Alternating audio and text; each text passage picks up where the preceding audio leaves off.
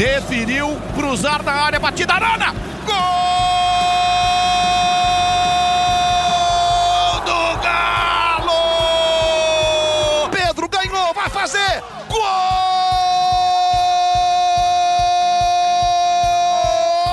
do Flamengo!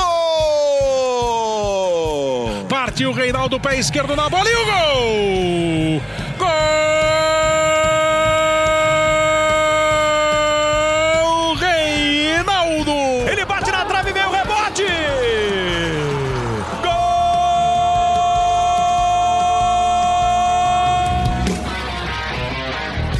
Boa tarde, boa noite. Estamos chegando com o podcast A Mesa comigo, André Rizek, com Paulo Vinícius Coelho e hoje com o André Hernan. Fala, PVC. Tudo certo, eu estou perguntando aqui se o Jürgen Klopp caiu moralmente, porque muita gente está dizendo que o Fernando Diniz já caiu moralmente. A gente precisa resolver essas questões de, de padronização de crises no Brasil e no futebol internacional. Mas você acha que o Liverpool está em crise pela goleada que sofreu nesse fim de semana? Não, tomar 7x2 não é normal, mas os caras vão, sabem que é preciso botar a bola no chão e seguir caminhando. Foi muito louco esse fim de semana, né? O time do Mourinho também goleou o Manchester United. O mundo tá muito louco, PVC. Você, boa referência. Não tá muito louco porque o Manchester United tomou 6x1 em Old Trafford. É porque o time do Mourinho fez gols. Exatamente. O time do Mourinho fez seis gols. André Hernan, bem-vindo ao podcast A Mesa. Hoje você tem tempo para dar as duas últimas, as três últimas, as quatro últimas. Bem-vindo, Xará. Tudo bem, Xará? Prazer estar aqui com vocês no podcast A Mesa, PVC. Falta ao Liverpool um André Sanches que banque o treinador como bancou o Tite lá atrás. Só que o André Sanches ainda não tem convicção se vai contratar um treinador para o Corinthians, porque afinal de contas os jogadores vão ser cobrados para depois eles avaliarem o trabalho do Coelho. O Corinthians também está sem convicções, assim como o São Paulo, André. O Andrés não sabe se desse mato vai sair Coelho. É, é, convicção não tem sido forte do presidente corintiano, né? Ele garantiu que o Thiago Nunes ia ficar depois da derrota para o Palmeiras em Itaquera. Dois dias depois mudou de ideia e demitiu. Aí o Corinthians perdeu do Fluminense, ele anunciou numa entrevista numa terça-feira que ia contratar um treinador experiente. Aí o Corinthians ganhou é, do Bahia em casa, ele manteve o Coelho. E vai mantendo, vai mantendo até quando, André Hernan, porque o Corinthians, depois do empate contra o Bragantino, chegou a 300 minutos sem levar gol e está a dois pontos da zona do rebaixamento. Ele é o 14 colocado, fazendo uma campanha até aqui pior do que aquela que fez depois de 13 rodadas, quando caiu em 2007. O que sabemos do futuro alvinegro, André Hernan? É, é, muito parecida a situação do Corinthians com a situação que o São Paulo pode começar a viver a partir da quarta-feira. Existem é, duas alas dentro do Corinthians. Uma ala que defende que antes de você se desfazer de um trabalho do Coelho, que pode ser promissor pela, por, por, vários motivos, né? entre eles conhecer os garotos da base e ter o respeito dos, dos líderes, essa ala que defende o Coelho, que acha que ele tem o treinador, que ele pode dar frutos para o Corinthians até o final da temporada, entende que tem que chegar, colocar os jogadores, principalmente os líderes, Gil, Cássio, Fagner, Jô, Ramiro, esses caras num banco, sentar com eles e conversar e falar, e aí, o que está acontecendo? Não é, o problema não é só treinador, não é chegar aqui um treinador consagrado e vai mudar tudo. Então, os jogadores precisam receber uma certa pressão no momento em que o Corinthians se aproxima da zona do rebaixamento. Já existe uma outra ala que entende que o Coelho não pode ser o treinador porque ele não vai ter caixa, não vai ter costas largas se o Corinthians entrar numa zona de rebaixamento e se começar a ter protesto mais forte de torcida, como já teve lá no aeroporto. É, tem gente que entende que tem que ter um treinador como o Dorival Júnior, como o Dunga, é, caras de nome, caras experientes. Essa semana deve ser uma semana decisiva, porque o pós-jogo do Bragantino, ainda a ala do Coelho tem um pouquinho mais de força em relação à ala de contratar um treinador experiente. O Dorival Júnior, eu conversei com ele na semana passada, na sexta-feira, e no sábado andei trocando mensagens com ele. Tá assim, a sensação que eu tenho é que o Dorival tá com o telefone ligado, com 3G, com 4G, com Wi-Fi, tudo ligado, só esperando tocar o telefone é, do Corinthians para começar a negociar. Mas ainda faltam algumas coisinhas, alguns pontos que a, a própria direção precisa entrar em consenso. Parece escola de samba, tem a ala do Coelho, a ala do técnico experiente, mas me parece que entrar ou não em zona de rebaixamento é um mero detalhe, porque o Corinthians está a dois pontos dela, vai encarar o Santos nesse meio de semana, e entre o Corinthians, 14 colocado, e o Curitiba, que é o primeiro time na zona do rebaixamento, existem, existem o Grêmio com um jogo a menos e o Bahia, eu digo que é um detalhe porque o futebol do Corinthians já é um futebol de zona de rebaixamento. É um futebol muito ruim. O Coelho tem cinco jogos à frente do Corinthians. O Thiago Nunes dirigiu o clube em oito jogos no Campeonato Brasileiro. E é muito difícil ver algum sinal de melhora nesses cinco jogos do Coelho.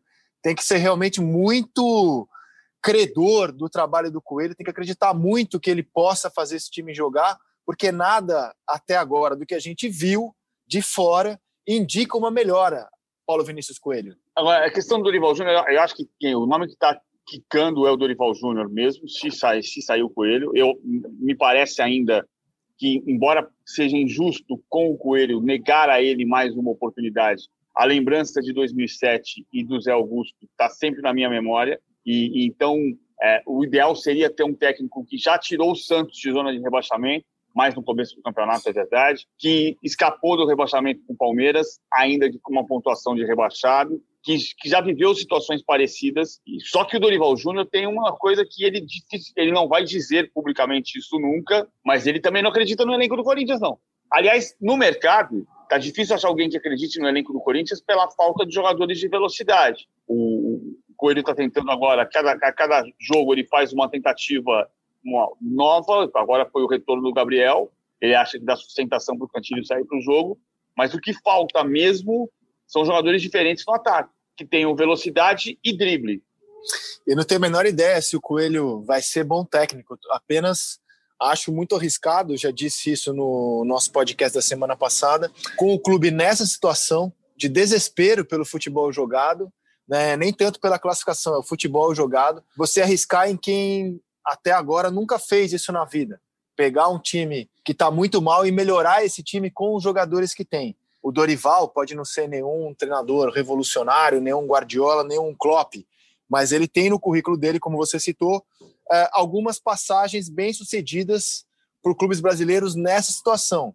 É por isso que eu entendo que seria o mais prudente nesse momento o clube apostar em quem já mostrou ser capaz de fazer isso, porque nesse momento o futebol do Corinthians é apenas para permanecer na Série A. Não dá para sonhar nesse momento com que o time está jogando em arrancada, em buscar a parte de cima da tabela. Ele está, o Santos é o sexto colocado, o Flamengo tem 21 pontos, o Corinthians ele está a sete pontos do Flamengo.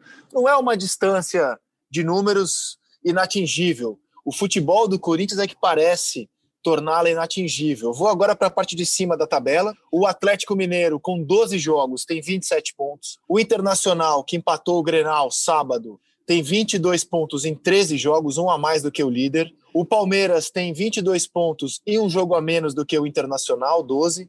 E o Flamengo fecha o G4 com 21 pontos e 12 jogos, também um jogo a menos do que o Inter. Vocês acham correto dizer que o título sairá desses quatro, eu até seria um pouco mais ousado e excluiria o Internacional de briga por título, porque não, não acredito na força do elenco colorado. Para mim, o título é Atlético Mineiro, Palmeiras e Flamengo. Como é que vocês veem é, essa briga por título depois de mais de um terço da competição disputada, Paulo Vinícius Coelho? A, a cara, a tentação é achar que vai polarizar Flamengo e Atlético porque o, o Palmeiras, para mim, jogou bem contra o Ceará no sábado, finalizou 28 vezes, 10 no alvo, foram cinco defesas importantes do Fernando Praz, mas ah, ah, ainda assim, o Palmeiras não, não dá ainda, não é a mesma velocidade. O, o jeitão do campeonato é de polarização Flamengo e Atlético. Agora, a gente não tem aqui uma bola de cristal para tentar também ser absolutamente definitivo com isso. Por exemplo, o Flamengo, na quarta-feira, sem quatro jogadores convocados para seleções nacionais, vai enfrentar o esporte que tem a quatro jogos sem, sem perder. O esporte com o Jair Ventura, com três vitórias seguidas e três vitórias um empate nas últimas quatro rodadas, saltou de 18 lugar para quinto. Então, é, não é um jogo fácil para o Flamengo. Não estou querendo ser definitivo, mas que a, o jeito é da polarização entre o melhor time do Brasil, aquele que você nunca sabe quem vai ser o próximo melhor em campo, tem muita gente para ser, e o melhor time do campeonato essa avalanche que é o Atlético Mineiro. Ou seja, você considera o Galo o melhor time do campeonato, o Flamengo o melhor time do Brasil e o Palmeiras está em que, Em que classificação, Paulo Vinícius Coelho? Palmeiras hoje parece um time de mata-mata, um time que vai brigar pela Libertadores, um time que vai brigar pela, pela Copa do Brasil, mas que para ter crédito em relação ao título brasileiro, ele precisa abandonar os empates. É, ele tem uma sequência de 20 partidas de invencibilidade com 10 vitórias e 10 empates. Se você considerar só o Campeonato Brasileiro, são 12 jogos de invencibilidade com 5 vitórias e 7 empates. Se, se não trocar empate por vitória, não vai, não vai conseguir jogar na mesma velocidade de, de Flamengo e Atlético. Fala, Xará. A questão toda é que os, os próprios. É, quem trabalha com o São Paulo e quem trabalha no Atlético Mineiro é, já estava de olho nessa situação que vai começar a acontecer agora. De um Atlético Mineiro entrosado, de um Atlético Mineiro intenso, vencendo seus adversários, amassando todo mundo que vai jogar lá no Mineirão, como amassou o Vasco no final de semana é, e, e chegando à fase final de Libertadores e de Copa do Brasil. Os times que são concorrentes do Atlético Mineiro no Brasileirão vão ter disputas duríssimas de mata-mata, com viagens longas, principalmente de Libertadores, e o Atlético Mineiro vai ficar só treinando. O Atlético sabia que precisava chegar nesse patamar que está hoje para poder é, é, se distanciar porque só joga o Campeonato Brasileiro. Então eu entendo que a partir do momento que um, que um Flamengo vai sair para jogar, que o Palmeiras vai sair para jogar, que o próprio Grêmio vai sair para jogar, além de ter a Copa do Brasil, o Atlético Mineiro vai acelerar ainda mais para poder pegar e fazer gordura no Campeonato Brasileiro. Essa é a estratégia. E, on, e, e na, no, no, domingo, é, o que fica assim muito, que chama a atenção o São Paulo, por exemplo, sempre foi muito distante, sempre foi um chefe, um treinador muito distante dos jogadores. É claro que ele conversa, que ele passa o treinamento, cobra bastante, mas no final de semana, no Mineirão, a foto do vestiário da vitória tinha a comissão técnica, tinha o São Paulo abraçado com os jogadores. É, quem está no dia a dia do Galo é, diz que essa foto ela é muito simbólica, que diz muito sobre esse fechamento de grupo e dos jogadores acreditarem no trabalho do São Paulo. Eu entendo que o Atlético Mineiro vai encatar uma quinta e tem tudo para levar o brasileiro esse ano. Mas olha, eu queria fazer uma defesa das chances do Palmeiras.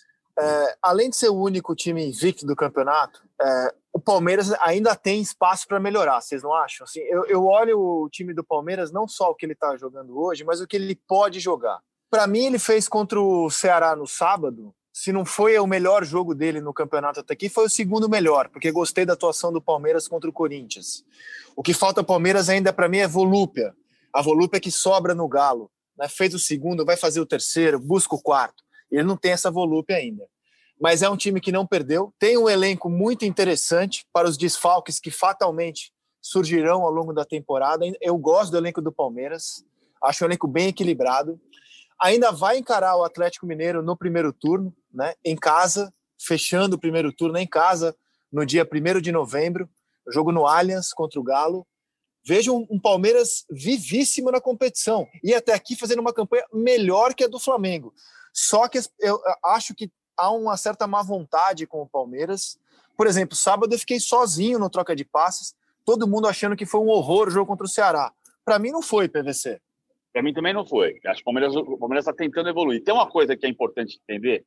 Ah, quando quando você conversa com o Vanderlei Luxemburgo, ah, ele entende que tem uma margem de crescimento. Ele sabe e admite que o time precisa melhorar ofensivamente.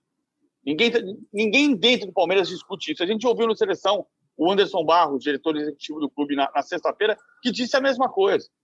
Então, ninguém estava olhando para o Palmeiras como um time pronto. Ah, que o Vanderlei está satisfeito com o que está acontecendo. Não está. Ele chegou no Palmeiras em janeiro dizendo que queria academia. E o time não joga como academia. O time não consegue ser um time impetuoso, um time valente no ofensivo, agressivo, goleador. O Palmeiras passou uh, sete meses sem fazer três gols no jogo, até fazer o 5 a 0 no Bolívar. Mas, por outro lado, a entrada do Rafael Veiga melhorou. Uh, o Wesley ganhou confiança depois do gol contra o Bolívar, fez um bom jogo contra o Ceará. É verdade que o Ceará estava bem remendado, estava bem desfalcado, pelo menos cinco titulares fora, uh, mas uh, o Palmeiras conseguiu finalizar 28 vezes, 67 finalizações nos últimos três jogos. Então, é uma tentativa de melhorar ofensivamente. Mas me, me, essa evolução precisa ser mais aparente do que é até agora. O Palmeiras continua tendo a melhor defesa, a defesa menos vazada do Brasil entre os times de Série A na soma de todas as competições. 20 gols sofridos em 33 jogos. Desses, 13 gols de bola parada.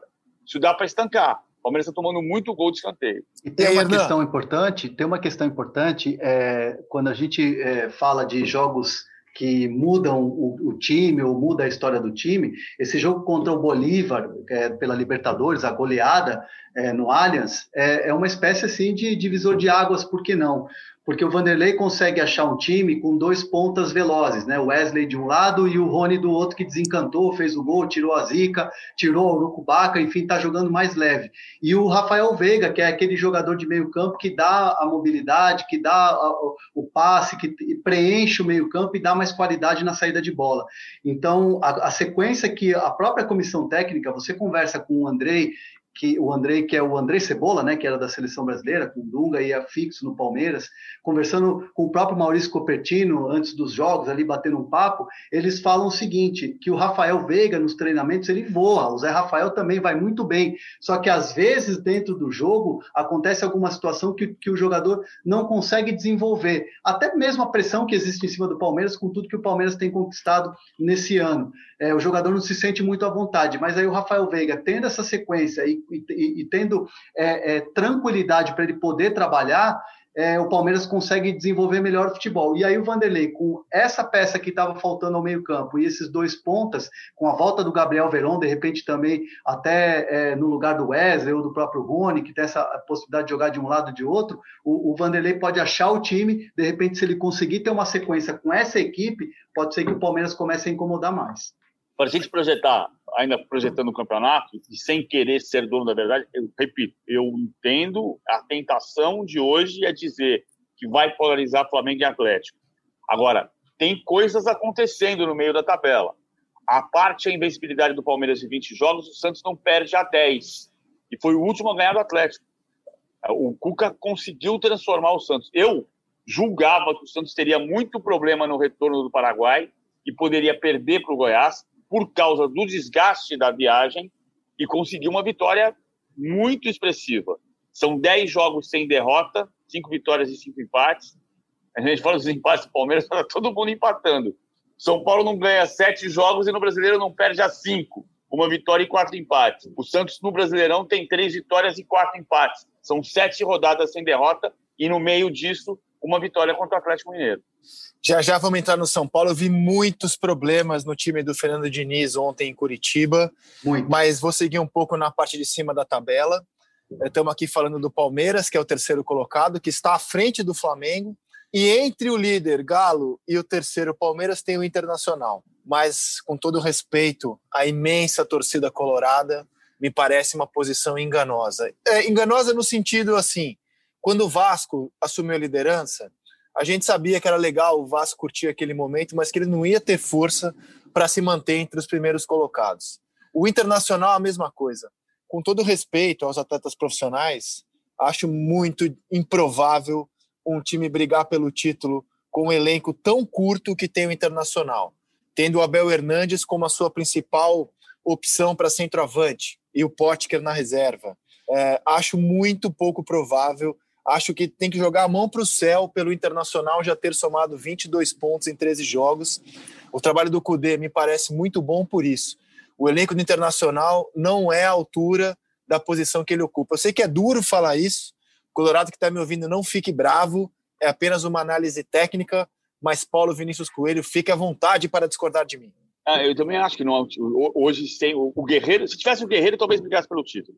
Sem o Guerreiro com Abel Hernandes só, não, não tem cara de brigar pelo título. O Internacional não vence a quatro rodadas, são dois empates e duas derrotas para Goiás e Fortaleza. Ah, não, a situação não é confortável e não tem muita substituição para fazer no ataque.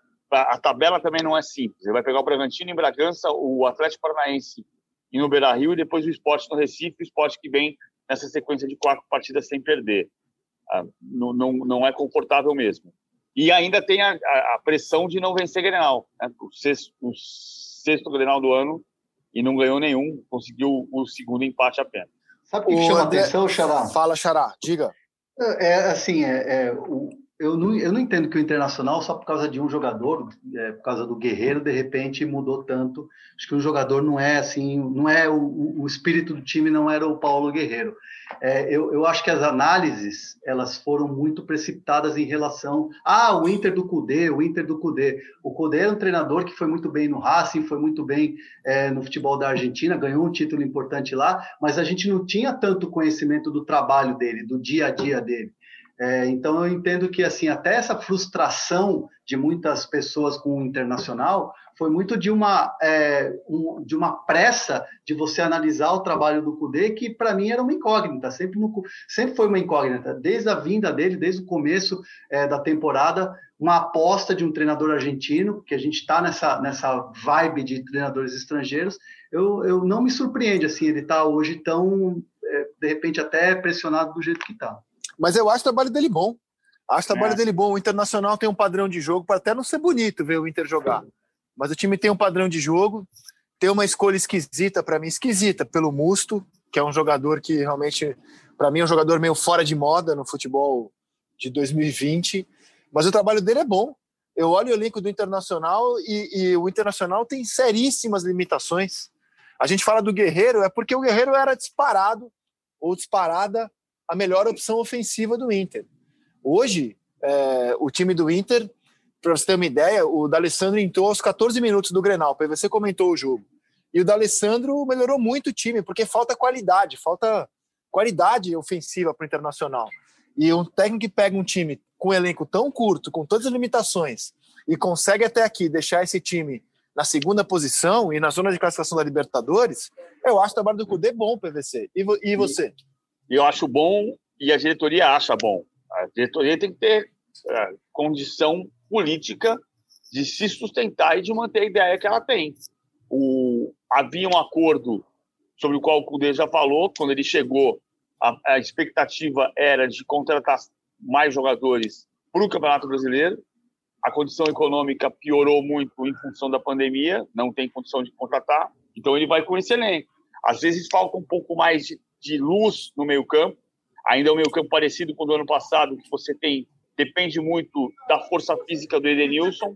Quando o Edenilson está bem, o time tem um potencial. Quando o Edenilson não está, o time cai de produção. É difícil dizer. Eu lembro sempre do Paulo César Carpegiani, que chegou a liderar o Campeonato Brasileiro de 91 pelo Palmeiras, e aí ele diz assim: aí eu perdi o Erasmo, perdi o Erasmo, perdi o campeonato. O Erasmo não, né? O Edenilson também não pode ser esse parâmetro. Acontece que é na realidade, o, o, Internacional não tem um jogador que ilumine o meio-campo. Ele só tem a força do meio-campo. É, para levar a bola até a frente, onde agora não tem um goleador. Só o Thiago Galhardo. Agora o Galhardo ser artilheiro do campeonato, mas não é centroavante. Mas está parecido com o ano passado porque é praticamente o mesmo time, né? De novidades, você tem, você tem poucas novidades, né? É, você tem tinha o Sarabia, agora o Rodinei, você tem o Moisés na lateral esquerda, tem o Zé Gabriel, virou zagueiro porque o Bruno Fux foi vendido para o CSKA, que era o melhor Bosquilha. zagueiro do, o, o Bosquilha no meio campo, o Marcos, Gabriel, que é Marcos. reserva, que é um reserva, e o Abel Hernandes. O meio então. campo continua com o Patrick Bosquilha e, e, e, o, e acho que o Lindoso é mais jogador do que o Musto e ganhou a posição do, do, do Musto antes de se machucar. Então, é, mas as contratações que chegaram, para mim, são insuficientes para transformar o futebol do Inter. São insuficientes, elas dão um volume é, incorporam um pouco o elenco, mas não, não transformam, não dão a luz a que você se refere, ao meio-campo é. colorado, por exemplo. Agora, tem uma coisa que a gente pode fazer a comparação, é, é um pouco cruel. Eu acho que o Cudê muito bom técnico, eu acho que o Cudê muito bom técnico desde o Rosário Central, mas se você pensar nos reforços do São Paulo, mesmo os nove que o Alexandre Matos levou para lá, levou o Léo Senna, que já está saindo, ele levou o Bueno, que, que é reserva, ele levou o Júnior Alonso, zagueiro, ele levou o Mariano, que é reserva, ele levou o Keno, o Keno faz diferença, mas não são também, o, o São Paulo também não tem o elenco que você pense nome a nome em extrema qualidade. Também falta um grande goleador, e o Atlético é o time do campeonato nesse momento. Então, essa comparação, é, é, é quando a gente faz a comparação do técnico estrangeiro e técnico brasileiro, não pode ser assim.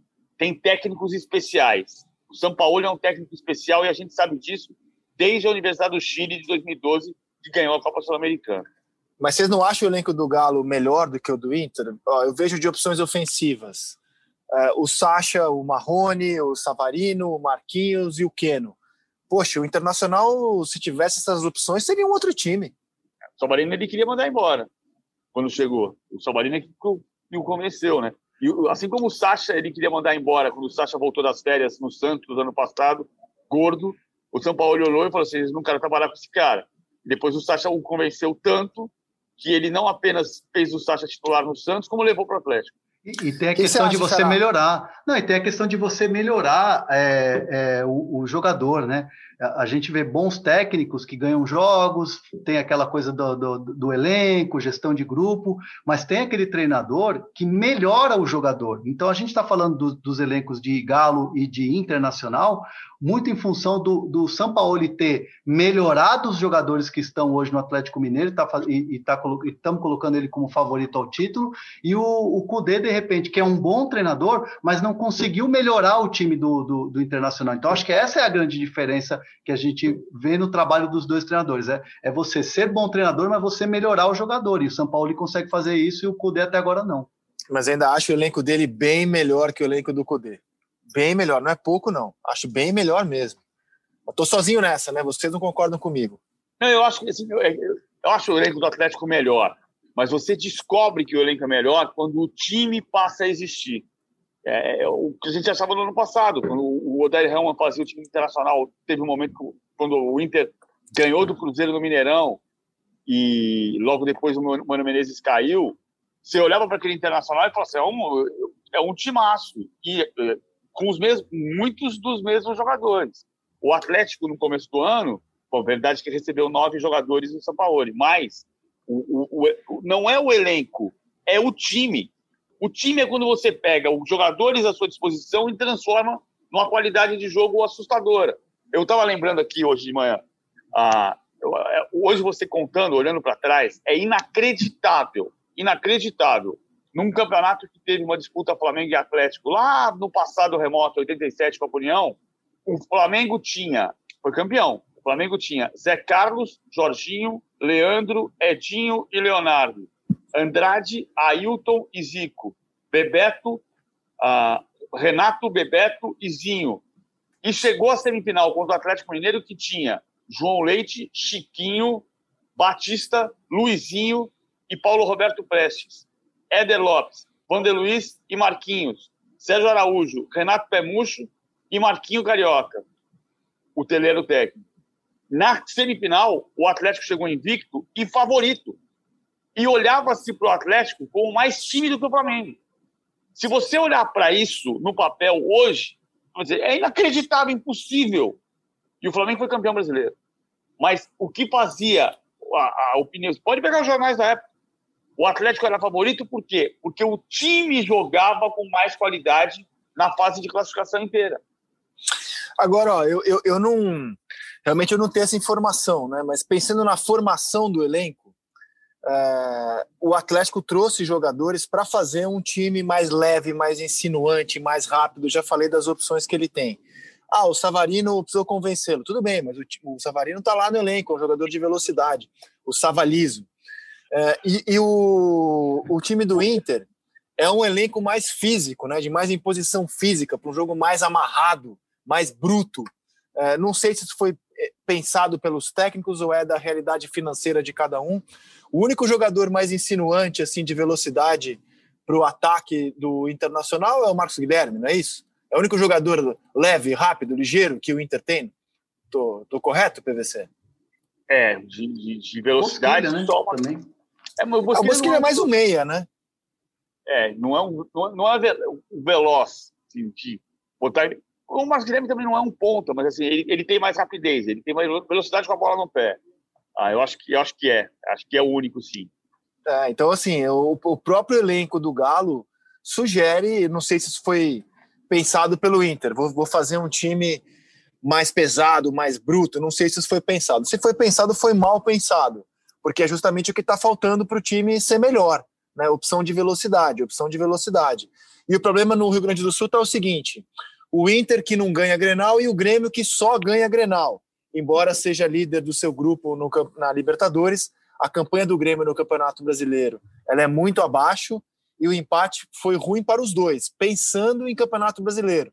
Pensando em sobrevivência, em pressão, os dois ganham mais, mais tempo de paz à frente de Grêmio Internacional.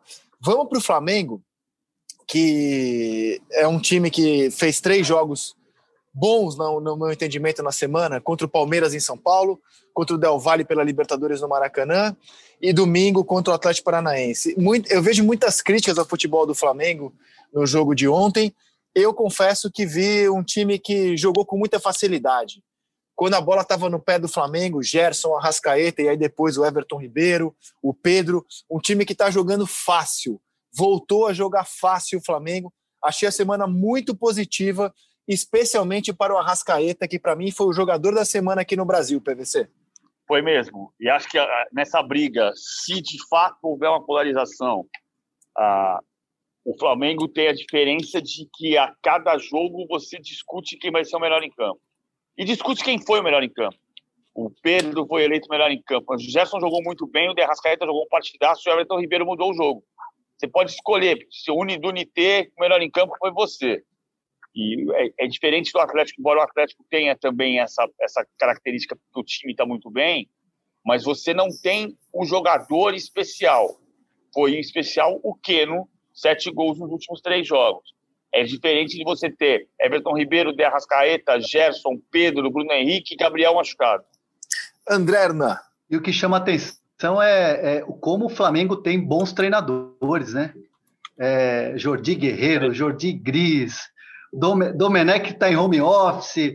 É, é, um, é, um, time assim que a, a, gente viu muitas críticas ao trabalho do Domenech. Imagina, o Domenech nunca foi treinador, 10, 15 anos à sombra do Guardiola, foi treinar lá o New York e, e, e New York nos Estados Unidos é uma, é uma é, é, é, um futebol completamente distinto, não tem a pressão que tem o Flamengo.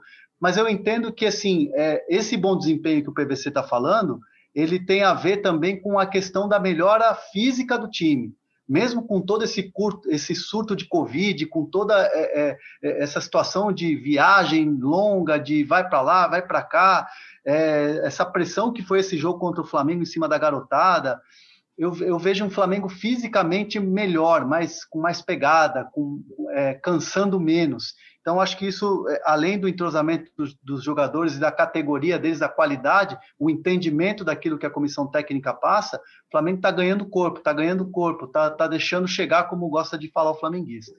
O curioso é que assim, o Domenech Torren ele, ele era muito criticado pelo rodízio, só que agora ele não tem opção, ele tem que fazer o rodízio pelos desfalques que o clube tem, graças à Covid, graças à lesão. Então, necessariamente, ele teve que fazer o rodízio, e aí isso não foi assunto negativo na semana. Mas como é que você viu essa questão PVC dele mexer, no, ele, dele que rodar muito o elenco? A garotada, embora o, o Hugo Souza Neneca tenha tido alguma dificuldade com a bola nos pés, embaixo das travas ele pegou muito bem. Gostei de novo dos garotos na zaga.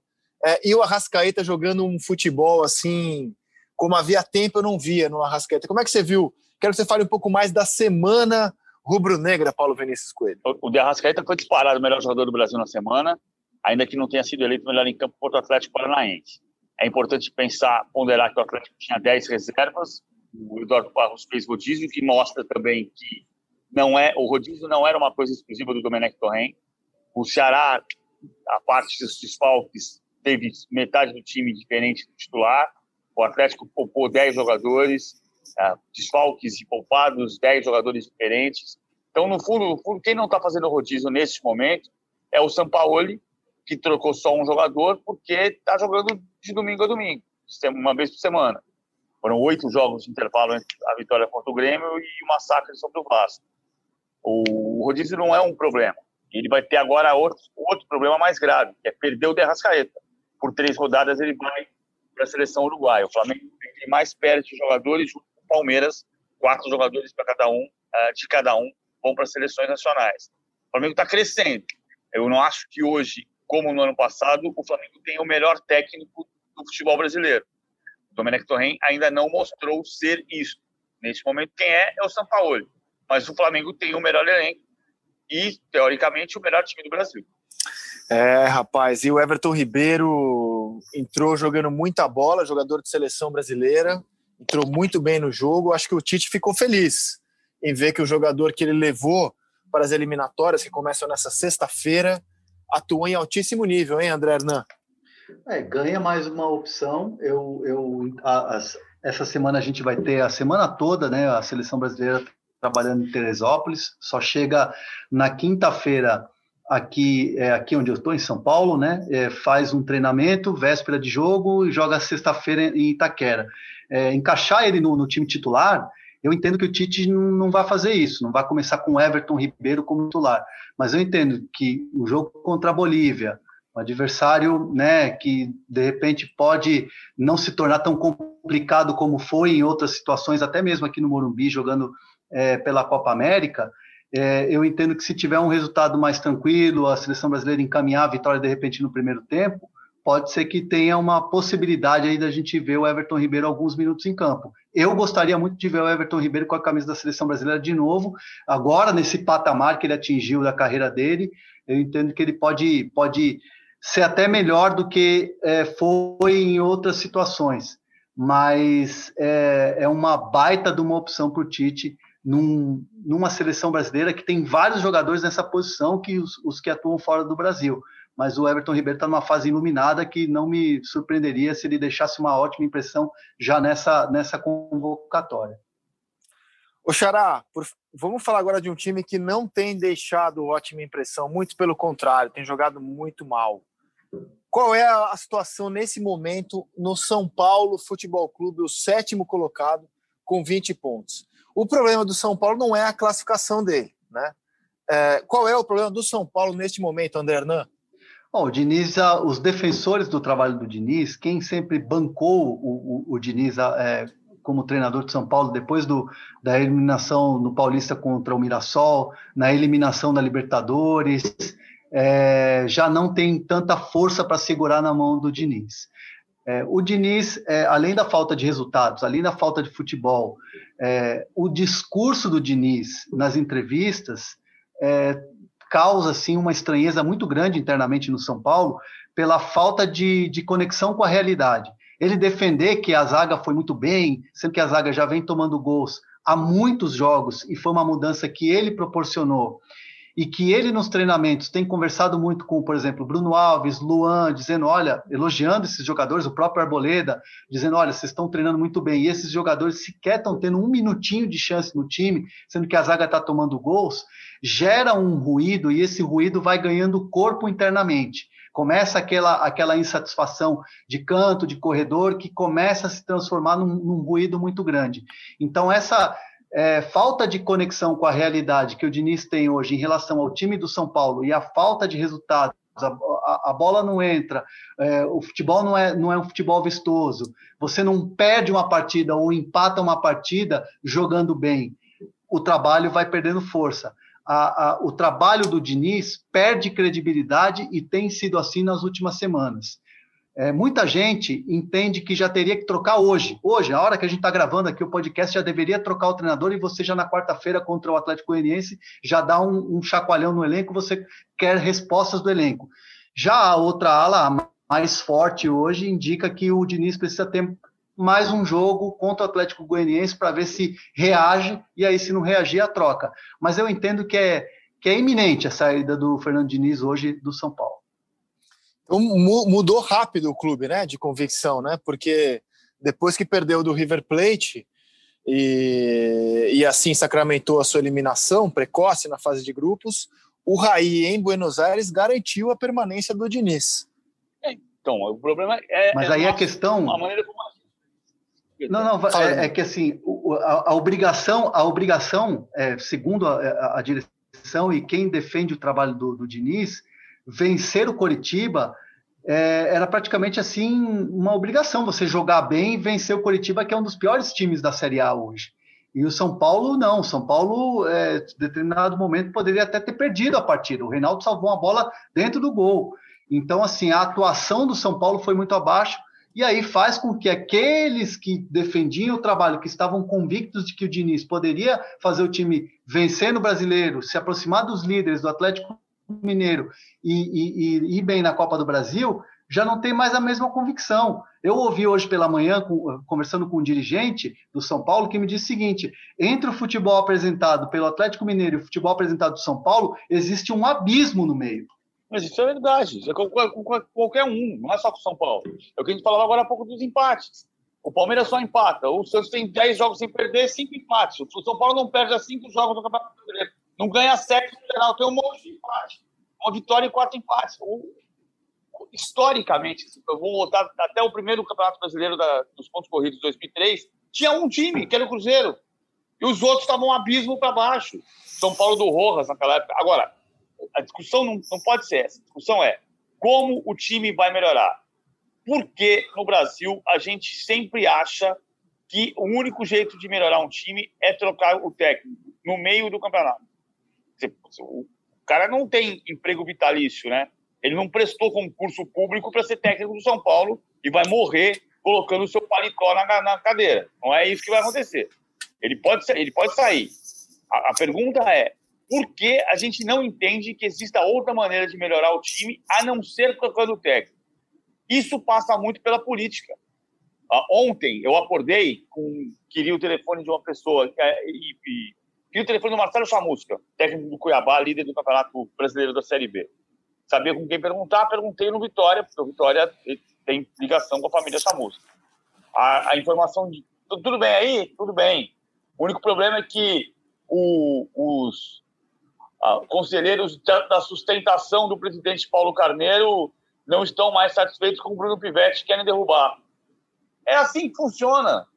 E é a mesma coisa a questão do Leco. O Leco depende dos conselheiros de sustentação do seu governo que está no fim. Então você não vai demitir porque tem convicção ou não tem convicção. No Brasil, ninguém tem convicção de técnico. A convicção é a vitória. Se não tiver vitória, não tem convicção. Faz décadas que nós somos assim. E é um dos fatores que fazem a gente estar tá tão atrasado.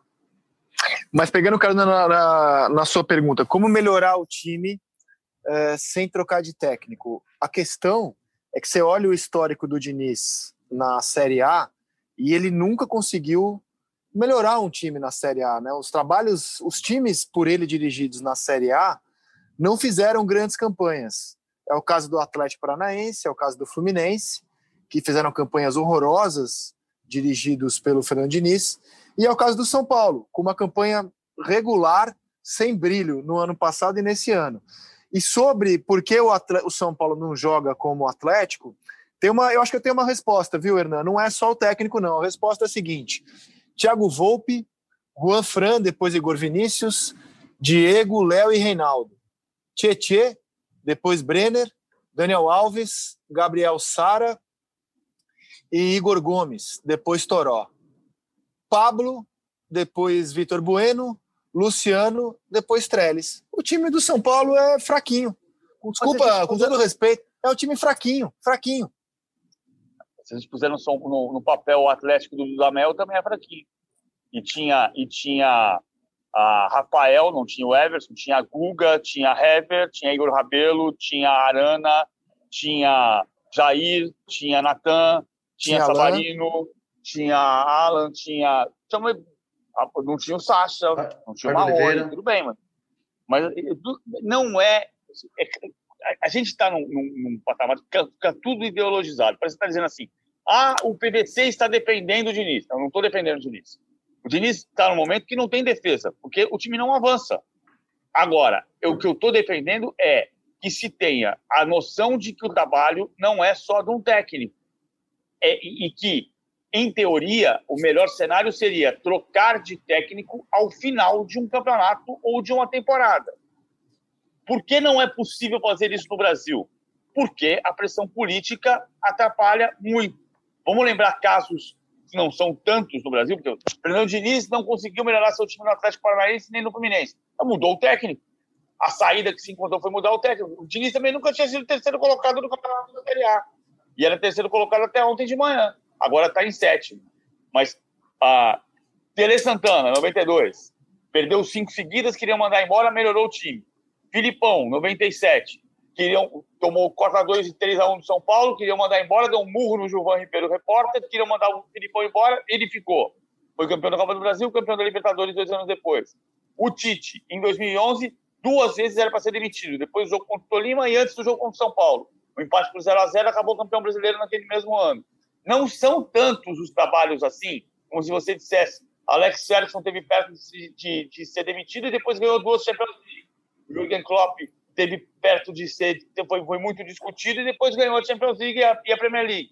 É muito mais fácil encontrar exemplos no exterior, porque lá se entende que o não se encerra com a demissão. O ciclo se encerra muitas vezes com a noção de que você precisa mudar rumos do trabalho, mudar pedaços do, dos elencos e continuar trabalhando. Aqui não, aqui a gente entende que o ciclo se encerra, manda o técnico embora e começa tudo de novo. O São Paulo fez isso dez vezes nos últimos cinco anos. Mas peraí, por, por partes, por partes. O trabalho do Dudamel era muito ruim, muito ruim. Tinha que trocar, não vejo outra alternativa para o Galo, o que mostra que, para mim, o Galo contratou mal. O futebol europeu não é também que ele troca menos, ele contrata melhor para mim.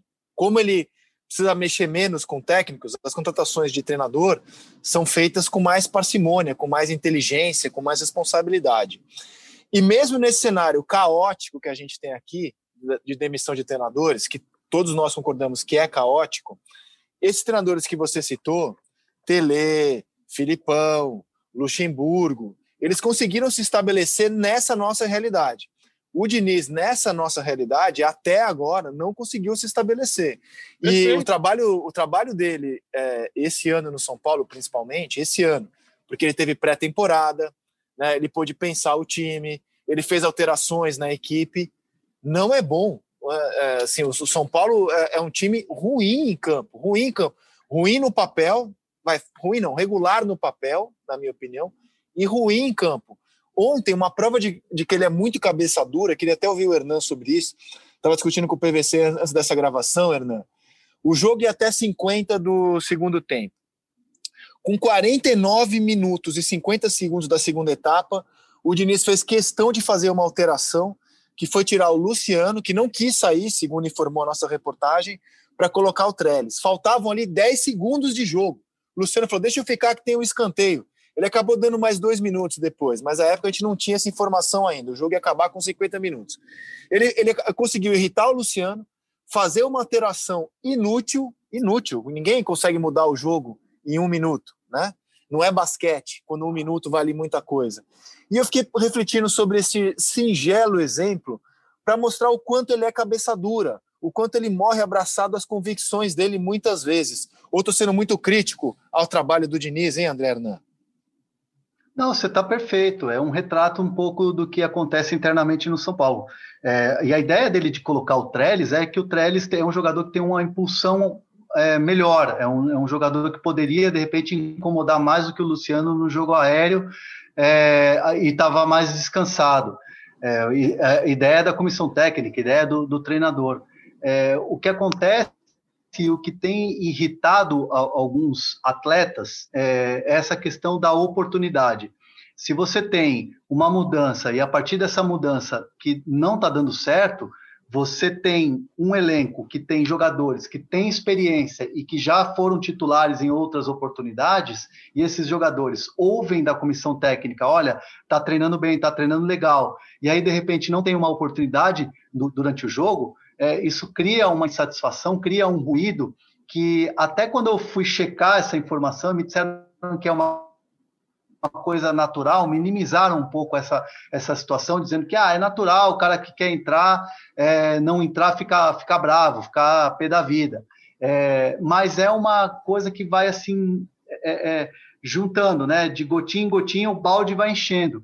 Então tá no momento em que o próprio Diniz já não tem assim mais a credibilidade dentro do próprio elenco. Ontem, uma pessoa que estava no vestiário me disse que já não viu o Daniel Alves com a mesma energia de antes, já não viu o Thiago Volpe com a mesma energia de antes.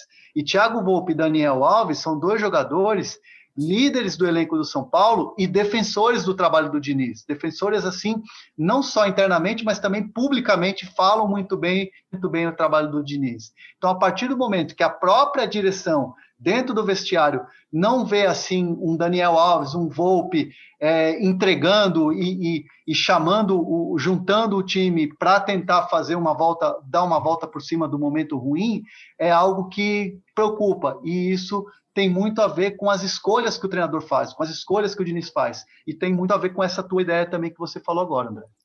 O Daniel Alves, notei ele muito impaciente em campo com a garotada. Pela primeira vez eu vi o Daniel Alves reclamando demais, muito impaciente com a garotada. Amigo, aquele time lá com Iniesta, Xavi, Messi, já foi Daniel Alves. Agora você joga ao lado do, do Tietê, que não tá marcando ninguém. É impressionante a má fase do Tietê. E aí eu acho que por isso eu queria voltar às convicções do Fernando Diniz. Cara, o Tietchan tá muito mal. Ele vai manter o Tietchan por quanto tempo? E vai se desfazer do Luan? É, na defesa, ele apostou no Diego e no, e no Léo, né? Pela saída de bola. Desculpa, não sei o que vocês acham, mas já eu acho que já temos um universo de jogos suficientes para dizer que o Léo de zagueiro não é melhor do que o Bruno Alves ou o Arboleda. Então, assim, eu acho que o Diniz ele, ele se abraça demais às convicções dele, é muito cabeça dura ele tem que ser um pouco mais maleável ele, é, com as ideias dele, que não estão dando certo. Eu acho que ele é cabeça dura, PVC. Cri-cri. São Paulo tomou 36 gols, 37 gols no ano, né? E, e, foram 18 gols nos últimos 11 jogos, foi quando trocou a dupla de zaga. A matéria que fez foi o GE semana passada, eu só atualizei o número, das, tá 49% dos gols nos últimos 11 jogos que é a, a, mudança da dupla de zaga. São Paulo tem um problema básico que é o time não desarma. Aí você vai dizer, o São Paulo não desarmou porque teve 57% de posse de bola. Mas dos, dos 10 desarmes, dois foram no campo de ataque. Você não vai desarmar porque você tem a bola, mas você está no campo de ataque e você abocanha a bola na, na, parte da frente, como o Atlético. O Atlético teve 18 desarmes, 60% de posse de bola, mais do que o São Paulo teve, e 18 desarmes, 14 no campo de ataque. A diferença, o Atlético morde, São Paulo não morde. Não é, não é depender o Diniz. Não, não é que você pode tocar o técnico, é que vai ser mais uma vez. Acho que tá, tá mais ou menos anunciado pelo o, o Hernan acabou de falar. É, é, parece iminente a queda do Diniz. Parece, porque o nosso retrato é sempre esse. No caso do São Paulo, se mudar de técnico estivesse dando certo, eu não estou dizendo que o Diniz é bom, nem que o trabalho dele é bom, mas no caso do São Paulo, se mudar de técnico fosse solução, o São Paulo tinha cinco títulos nos últimos cinco anos, porque mudou de técnico dez vezes. Então, se você mudou, vai dar certo no próximo. E não é o que acontece. Então, tem uma coisa dentro do clube. É, eu, eu, queria saber qual é o impacto do, do Tietê nessa falta de desarmes também. Tá muito mal o Tietê, hein, André? Não, impressionante. Talvez não seja nem a função dele, primeiro volante, mas, cara, vendo os jogos do São Paulo, o Tietê não marca ninguém, Xará. Mas o, é, o Tietchan também tem uma questão que ele está é, sobrecarregado, porque só ele marca ali, né? Só ele ou tem a obrigação de marcar. É, o Tietchan é um jogador que ele precisa de um parceiro que é, complete ele. A gente viu no Palmeiras, por exemplo, a dupla Tietchan e Moisés, do, do, título de 2016 com o Cuca, era uma, era uma, eram, eram dois jogadores que se completavam, né? Tanto a, a, indo à frente ou na recomposição. É, o, o, Cuca tentou com o Tietchan, é, era um jogador importante, ele até estava indo bem quando, quando, quando chegou no São Paulo, teve boas, boas partidas, mas aí depois da chegada do Daniel Alves, é, foi uma parceria que eu entendo que o, o, Daniel não é um jogador assim que vai faz uma marcação tão forte como de repente um jogador da posição, porque a gente lembra, o Daniel Alves é um lateral, um lateral que no São Paulo virou camisa 10 e que até chegar a camisa 10 e se achar nessa posição foi com o Fernando Diniz. O, o Gabriel Sara é, é, outro jogador que foi assim muito criticado e uma enxurrada de críticas, muitas delas injustas por parte do torcedor, falta de paciência. É, mas o Gabriel Sara é um jogador que taticamente ele se doa muito, porque ele marca como um volante, cão perdigueiro, e lá na frente ele tem que armar como meia. Então, assim, é a estrutura do meio-campo que não está possibilitando que o jogador tenha é, dê o seu melhor. E eu entendo que o Tietchan, além de tudo, tá para baixo porque sabe que não está conseguindo render pelo fato de estar tá sendo sobrecarregado. Tá feia a coisa no né? São Paulo. E quando a gente olha, você vê que a gente já falou aqui de alguns clubes buscando técnico, né? O Botafogo estreou o Bruno Lazzaroni, diz o Botafogo que ele é efetivo, estreou com empate com o Fluminense. O Corinthians, ninguém sabe mais quanto tempo vai ficar com o Coelho. O São Paulo tem o Diniz balançando. Aí você olha para o mercado e as opções não são muito animadoras, né? Tanto que o nome do Dorival Júnior está pipocando aí mais uma vez. É incrível como o nome do Dorival sempre pipoca quando um treinador é demitido, porque a gente tem poucos mesmo, são sempre os mesmos circulando. Ou São Paulo, Corinthians e Botafogo, se chegar o caso do Botafogo, vai ter que desempregar alguém.